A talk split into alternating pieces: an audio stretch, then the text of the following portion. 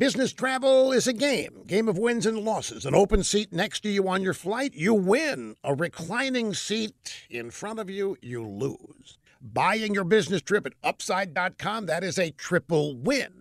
See, Upside has the absolute best available prices for flights, hotel, and rental cars. That's win number one. Win number two is how Upside rewards you with a gift card to sites like Amazon every time you buy a business trip. And the third win is the amazing six star treatment you get from Upside's Navigators, their customer service specialists. Navigators are instantly accessible 24 7 on the Upside app. And right now, you go to upside.com and use the code USA to get a free pair of Bose SoundLink wireless headphones when you book your first trip. That's code USA for a free pair of Bose SoundLink wireless headphones. Upside, you deserve a better business trip. Minimum purchase required. See site for complete details.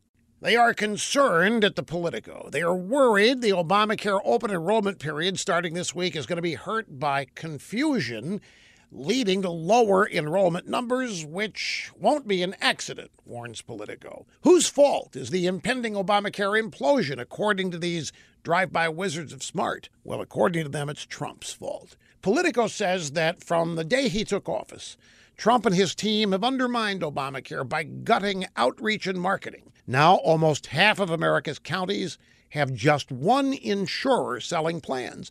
Politico blames skyrocketing premiums on Trump himself for cutting off federal subsidies, leaving the insurers facing billions in extra costs.